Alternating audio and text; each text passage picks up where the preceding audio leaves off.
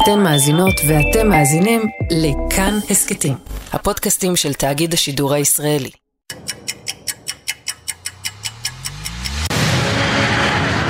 بسم الله الرحمن الرحيم نجحت قواتنا المسلحة في عبور قناة السويس على طول المواجهة גם 50 שנה אחרי, בערוצי הטלוויזיה במצרים זוכרים היטב את ההודעות של הצבא המצרי באותם ימים של אוקטובר 1973.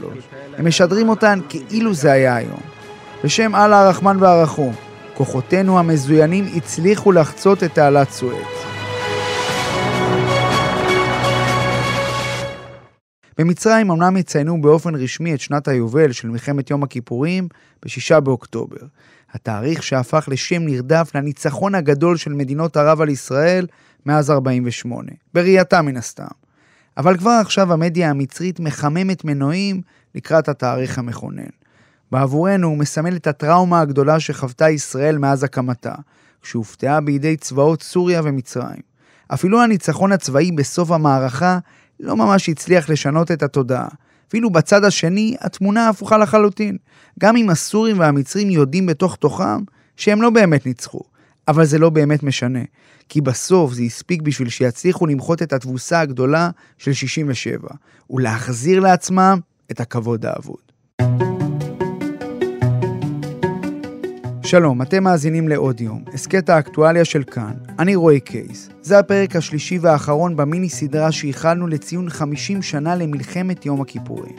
הפעם נסתכל אל הצד השני של התעלה, כדי להבין קצת יותר מקרוב איך מציינים במצרים את האירוע הזה, איך הוא נתפס שם בזיכרון הקולקטיבי, במרחק השנים וחילופי המשטרים, וגם עד כמה הוא רלוונטי למציאות שלנו היום. נשוחח עם הדוקטור מיכאל מילשטיין, ראש הפורום ללימודים פלסטינים במרכז דיין שבאוניברסיטת תל אביב וחוקר בכיר באוניברסיטת רייכמן.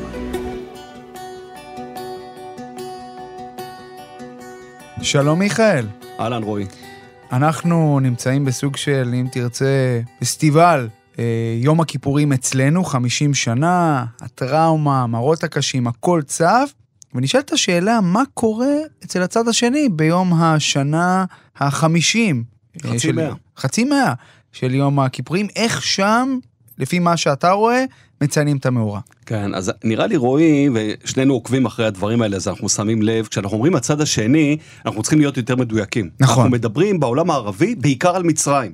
כלומר, שאתה אתה מסתכל מי מתעסק ב-50 שנה למלחמת יום הכיפורים, או כמו שהיא נקראת אה, בערבית, אינתיסאר או נאסר אוקטובר. אל מג'יד, כן. אל, כן, בדיוק. מי שבעיקר מתעסק איתו זה מצרים, סוריה בבעיותיה, כל שאר העולם הערבי בבעיותיה, כמובן הפלסטינים. וכאן אתה רואה שני דברים מאוד מעניינים. התחלנו להתניע לאט לאט את, ה, את העיסוק בעולם הערבי, במצרים כאמור. אנחנו רק צריכים לזכור דבר אחד מרכזי. התאריך שלנו הוא לא התאריך שלהם. נכון. הם מציינים אותו בשישי באוקטובר. היום זה התאריך העברי. נכון, יש עוד זמן, אבל אנחנו עדיין רואים שני דברים מאוד, אה, מאוד מעניינים. אחד, קודם כל זה זיכרון, כמעט הייתי אומר הופכי לזיכרון הישראלי. אנחנו לרוב, אנחנו רואים את כל הסדרות אצלנו, המזח ושעת נעילה וסדרות דוקו, הן מאוד מאוד עגומות. כלומר, יש איזו תוגה, תחושה של התכנסות בזיכרון, בטראומה הקולקטיבית.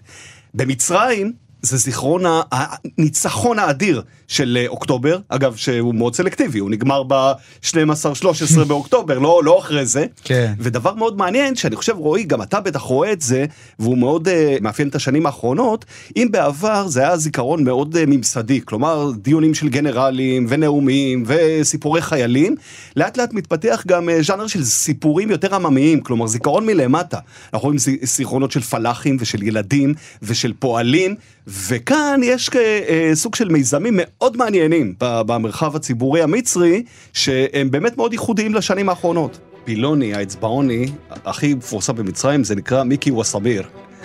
ואתה יודע, הם מראים לך, יש אה, גיליונות שמוקדשים למלחמה.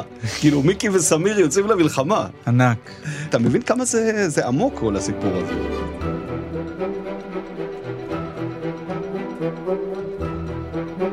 עשית הבדלה בין סוריה לבין מצרים, שלמעשה הן שתי המדינות ששלחו את הצבאות נכון. שלהם ועשו את מתקפת הפתע אה, ביום הכיפורים. ואני חושב שבאמת הסיבה לזה היא שבסופו של דבר המצרים לא רואים את מלחמת יום הכיפורים כנדבך אחד. נכון. אלא הם מחברים את זה למה שהם השיגו בהסכם השלום עם ישראל, כלומר החזירו את השטח. לראשונה מאז אה, אפילו 48 נכון. אפשר להגיד, בעוד שהסורים לא, לא הצליחו לעשות את זה, נכון. ולכן אני חושב שכאן אתה רואה אולי את ה... אתה מזהה את ההבדל, ולכן באיך שזה מצוין. נכון, ואגב, אתה יודע, זה, זה מדהים רועי, כי הרי בחמישים שנה האח- האחרונות, גם בדמשק וגם בקהיר מציינים כל הזמן את מלחמת יום הכיפורים. נכון. אבל צורת הציון היא באמת שונה לגמרי. القوات المسلحة المصرية قامت بمعجزة على أي مقياس عسكري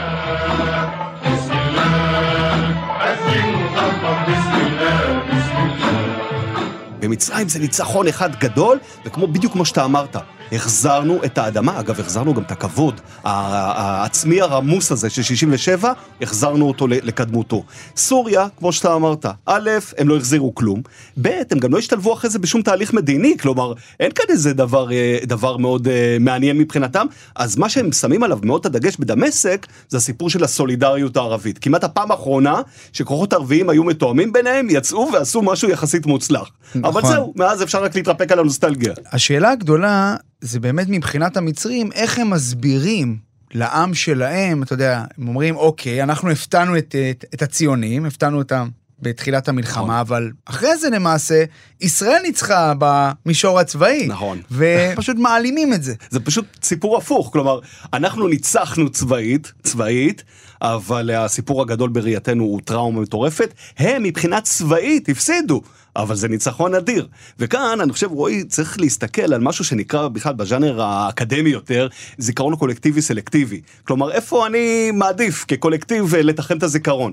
והמצרים מבחינתם מתחמים את הזיכרון ל-12-13 באוקטובר, שזה התאריך שבו למעשה התנפצה התקפה, ההתקפה הגדולה שלהם על ידי התקפת הנגד הישראלית. נכון. אה, ומכאן הם כבר מתחילים להתקפל. זה התאריך שבו אני ואתה היינו במקומות האלה, גם בפנורמה, מוזיאון המלחמה נכון. בקהיר, וגם כשאתה רואה את הסדרות הדוקו המצריות, הם תמיד נעצרים פחות או יותר בתאריך הזה, הם לא מגיעים עד להצליחה הישראלית וקיטור הארמיה השלישית, והדברים היותר טראומטיים מבחינתם. נכון, חשוב להזכיר שיש עיר בקהיר שנקראת סיטה אוקטובר, ויש גשר שיש בשישה באוקטובר. אי אפשר להתעלם כלומר, מאוקטובר כשאתה מבקר במצרים. כלומר, מיכאל, הזיכרון הקולקטיבי סלקטיבי הוא נטוע גם עמוק במרחב הציבורי, כשאנחנו נמצאים בקהיר למשל, ואתה נכון. חולף שם אה, עם המונית שאתה נוסע בה. נכון.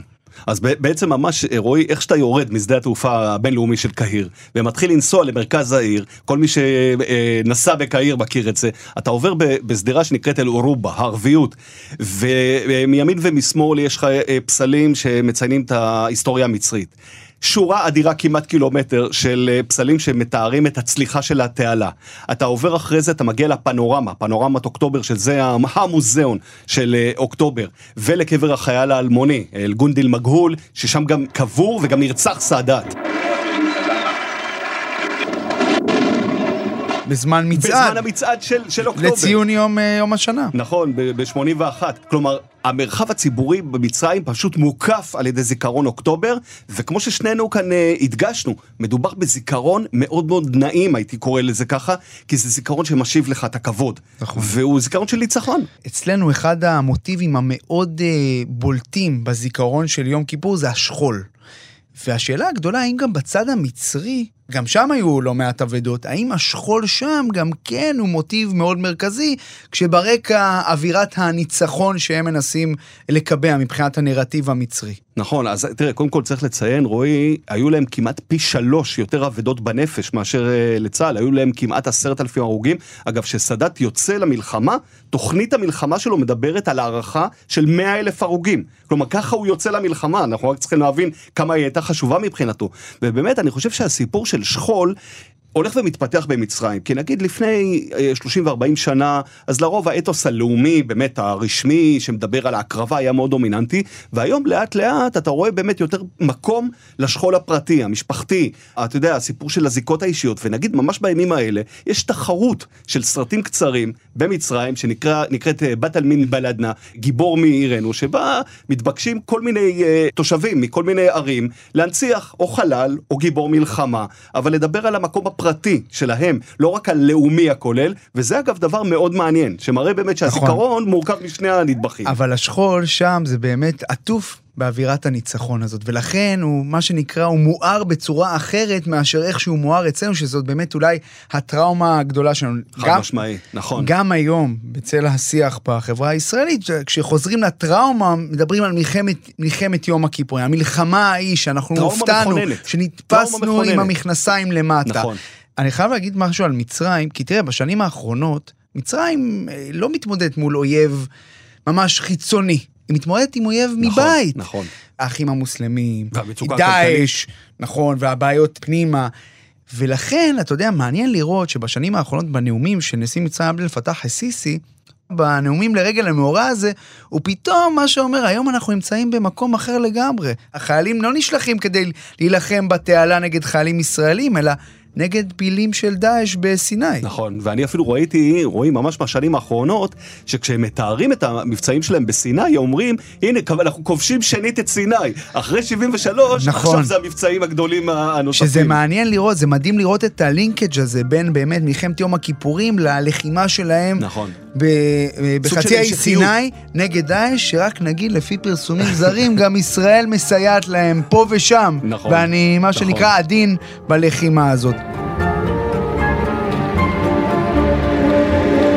אין ספק שבמצרים, אתה יודע, מה שנקרא, אנחנו לא נמצאים באקווריום במזרח התיכון, וגם שם בקהיר הם רק מחממים מנועים לקראת החגיגות, אם תרצה, או ציון אה, יום השנה החמישי למלחמת יום הכיפורים, עוקבים מקרוב אחר השיח בישראל. איך אתה רואה את המעקב הזה שם? כמעט הייתי אומר, רועי, שהיום חצי מהשיח הכולל, התקשורתי, הפוליטי, האקדמי במצרים בנושא של יום כיפור, מוקדש לאיך בישראל רואים את הדבר הזה. אגב, בין היתר כי אנחנו קצת מקדימים אותה מבחינת זמנים, נכון. אנחנו פשוט התחלנו לציין את זה כבר, כבר היום.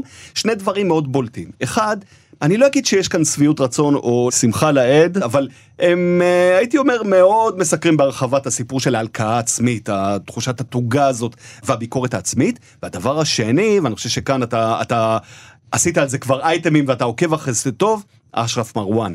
אשרף נכון. מרואן זה חתיכת אישיו. רק נזכיר, אשרף מרואן, שכונה המלאך, המלאך. אותו סוכן מפורסם, אולי הסוכן הכי מפורסם בתולדות יחסי ישראל-מצרים, שנתן את ההתראה לראש המוסד אה, צבי זמיר. בזמנו, צבי זמיר, על כך שהולכת לפרוץ אה, מלחמה, והיו מי שחשבו שהוא סוכן אה, כפול. וברגע שבשבוע שעבר פורסמו מסמכי המוסד שמדברים על התכתובות שלהם ועל, ועל המידע שהם אה, אה, נתנו ממנו, זה פשוט הרעיד את אמות הסיפים של התקשורת המצרית שדיברה, הוא לא נכון. היה מרגל. רק אני חייב להגיד שבאמת מדהים לראות עד כמה הפרסומים האלה בישראל עוררו עדים במצרים. ומדוע? כי בסופו של דבר אנחנו רואים שבמצרים רואים באשרף מרואן איזשהו סמל. סמל לכך שאנחנו הצלחנו להתל באויב הציוני.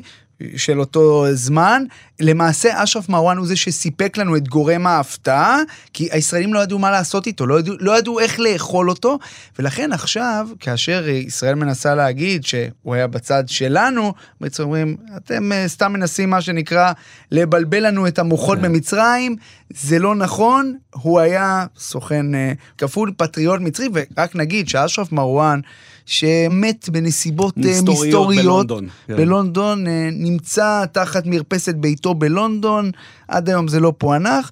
הוא למעשה בתודעה המצרית נתפס כפטריוט. מובארק, נשיא מצרים לשעבר, שהיה מפקד חיל האוויר, אמר עליו, הוא היה פטריוט. סאדאת אמר לי, שלחתי אותו כדי להתל בה בישראלים, עשו לו להלוויה צבאית. הבן של מובארק, גמל, נכון, אפילו... ממלכתי לגמרי. בא, בא לנחם, כלומר לחלוטין, צריך להבין שכאשר אנחנו בישראל אומרים שאשרף מרואן היה אצלנו, אנחנו נוגעים במיתר רגיש מאוד אצל חד המצרים. משמעית, וזה, וזה באמת משהו שתופס המון מהשיח, ה, מהשיח המצרי, ובאמת כאן חוזרים, גם בניתוח המצרי, למה שאתה אתה גם ציינת את זה מקודם, ההשתפכות בזה שתשמע, אנחנו הצלחנו בסוף להתל בישראלים.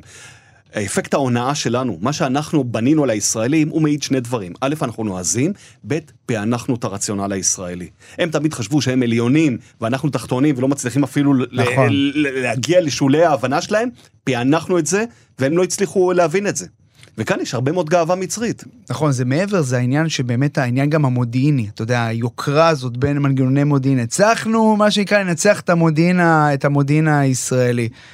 אולי גם אנחנו, מיכאל, אה, קצת בצד הישראלי, מקלים ראש בצד השני. כלומר, מבחינת ההנהגה שלהם, מבחינת הפעולות שלהם, אנחנו... אולי זה גם מה שהביא אותנו למצב שנקלענו אליו במלחמת יום הכיפורים, והפרוטוקולים חושפים היטב את הגישה הזאת שאנחנו יודעים יותר טוב מהם, ואנחנו לא איך סופרים קרא לזה, אותם. אה, אלי זעירא ראש אמ"ן, מגבלות ההיגיון הערבי.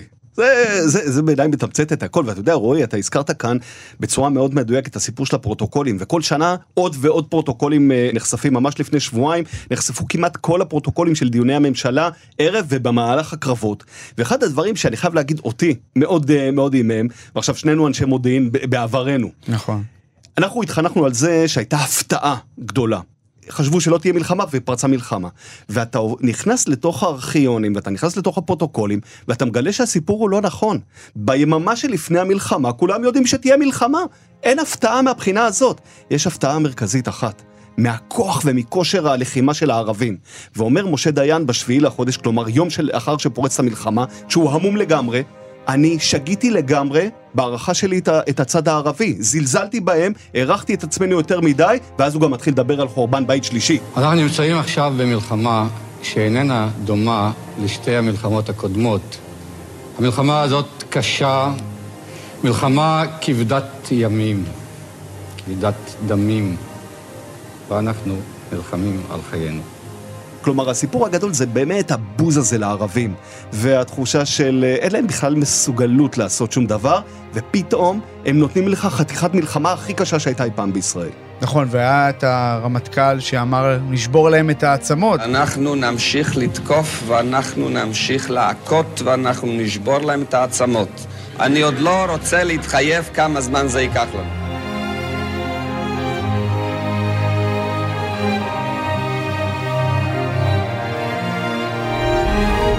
דיברנו על המלחמה הזאת, מיכאל, בהקשר שבאמת המצרים אומרים, אנחנו באמצעותה החזרנו את סיני.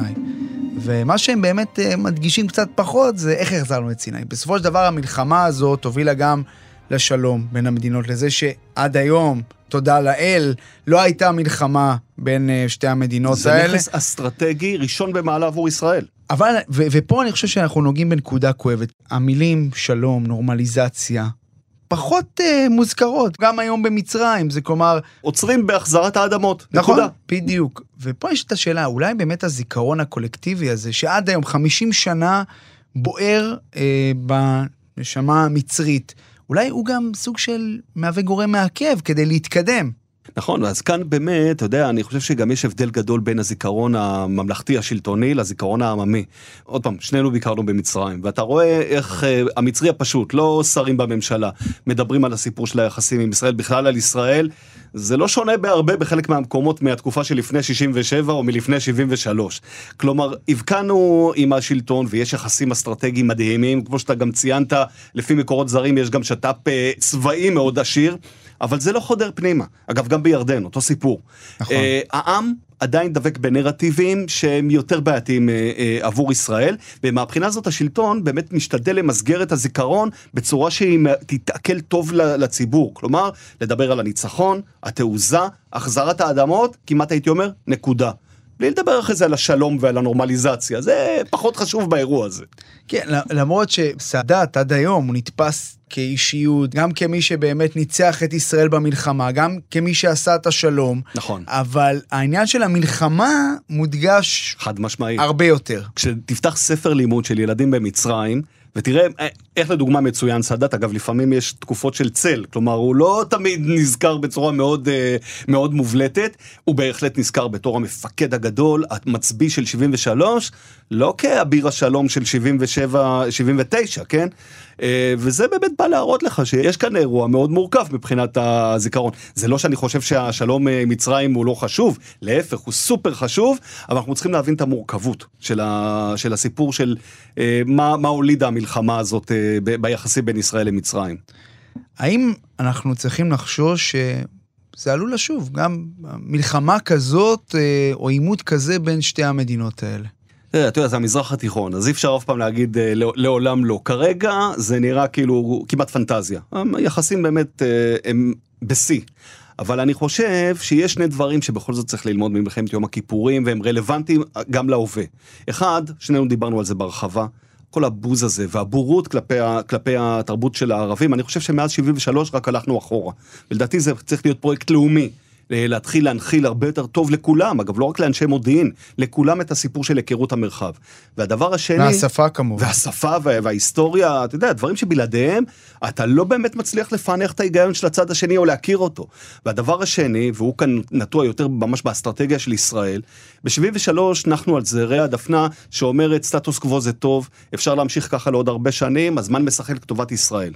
כל מי שנוקט במדיניות הזאת, וחטפנו את זה עוד פעם ב-87 כשפרצה האינתיפאדה הראשונה, תמיד ההיסטוריה נוחתת לו על הראש. אני חושב ש-50 שנה ליום כיפור, הגיע הזמן גם לחשוב האם הסטטוס קוו, בעיקר בזירה הפלסטינית, הוא כזה דבר טוב שאפשר להמשיך איתו עוד הרבה זמן.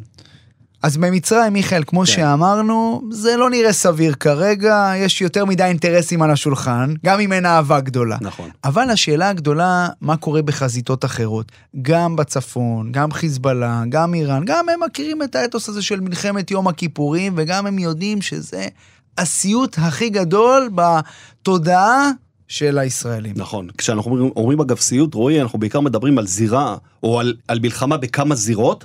ועל שתפתיע מלחמה אותנו. שתפתיע אותנו וב- ומלחמה שמתמשכת. כי כולם יודעים, ואומרים את זה כל הגנרלים המצרים שכתבו אחרי מיל- יום הכיפורים, איך פענחנו את ההיגיון הישראלי, אין להם אורך נשימה. אחרי ארבעה, שלושה ימים, הם כבר לא יכולים אה, להכיל את זה. וכאן, אתה יודע, עולה שאלה מעניינת, האם בעצם התרחיש של יום כיפור יכול להתממש גם עכשיו. עכשיו, צריך לזכור, אנחנו כבר לא ניצבים מול איום קונבנציונלי של צבאות, כמו בעיקר צבא מצרים, אבל גם לא צבא סוריה, שכבר לא קיים אגב אחרי מלחמת האזרחים, אבל יש עדיין בצורה מאוד בולטת את האיום של מערכה רב-זירתית. היום לדוגמה אנחנו כבר לא מדברים כאמור על מאבק אה, אה, בין צבאות, אבל כן יכול להיווצר מצב של מאבק גם בצפון וגם מול, אה, מול חמאס והג'יהאד בעזה, ואירועים באיו"ש, ואולי ברקע האיראנים עושים כל מיני עניינים, כולם כמובן עם הרבה מאוד השראה של מלחמת יום הכיפורים, זה לא יהיה אותו דבר. אגב, הדבר המאוד מרכזי שיהיה שונה במער- במערכה הזאת מאשר ביום כיפור, זה הפגיעה בעורף. נכון. מי שספג את מרבית האבדות ב-73 היה הצבא, המילואים והסדיר. כאן זה כבר יהיה שונה לגמרי. ואני חושב שגם בסופו של דבר אנחנו מדברים היום על מלחמות שהן באמת קצת, קצת אחרות מבחינת ההתנהלות שלהן מאשר כן, 73. כי האויב בעצם הוא גם שונה לגמרי. נכון, כשמדברים על חיזבאללה אז כבר מדברים על זה במונחים של צבא, אבל זה, זה אולי הדבר באמת הכי קרוב לצבא שנתפס, אה, אה, אתה יודע, חצי כאיום. מדינתי. בדיוק.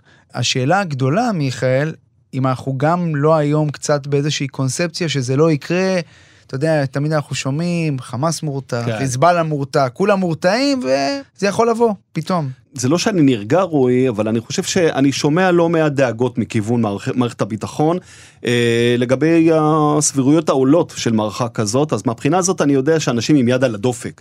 האם התרחיש הזה יכול או לא יכול אה, להתקיים? תשמע, זה כרגע, אתה יודע, זה לפעמים אה, תלוי על אה, בלימה, אירועים שחיזבאללה מקדם לתוך ישראל, שקורים הרבה, יכולים בקלות להיות הניצוץ שמתחיל להבעיר כאן אה, את הכל. אני כן חושב שאנחנו ברמה של סבירות יותר גבוהה. מאשר נגיד לפני שנה למערכה רב-זירתית, עוד פעם, לא יום כיפור, כן, משהו אחר, אבל אה, אנחנו בהחלט בתקופה דרוכה שלא הייתה שנים רבות אה, מבחינת הסבירויות למערכה יותר רחבה. אנחנו נמצאים היום בעידן של יותר מלחמות התשה. זה לא זבנג וגמרנו, זה לא עכשיו פותחים זה, אלא, אתה יודע, עושים פה פעולה, עושים שם פעולה. נכון, והכל אגב מתכנס, רועי, לעיקרון שלא היה ב-73 והוא כן קיים היום, והוא נקרא מוקאוומה, ההתנגדות. נכון, שזה כן. בעצם העיקרון שלאורו הולכים גם חיזבאללה וגם החמאס וגם הג'יהאד מסוימת גם האיראנים, שאומרים אנחנו לא יכולים להילחם נגדכם צבאית, אין לנו טנקים, אין לנו מטוסים, אבל אנחנו נלך על ההתשה ועל הדקירות ועל היכולת לשגע אתכם והיכולת להתיש אתכם ולהקיז לכם דם. ואנחנו בונים על صبر, על אה, صبر סבלנות. ו صمود, סבלנות ועמידה איתנה. בדיוק. שזה שתי מילים שאי אפשר שלא להזכיר אותם בלי המילה مقاومة. לגמרי.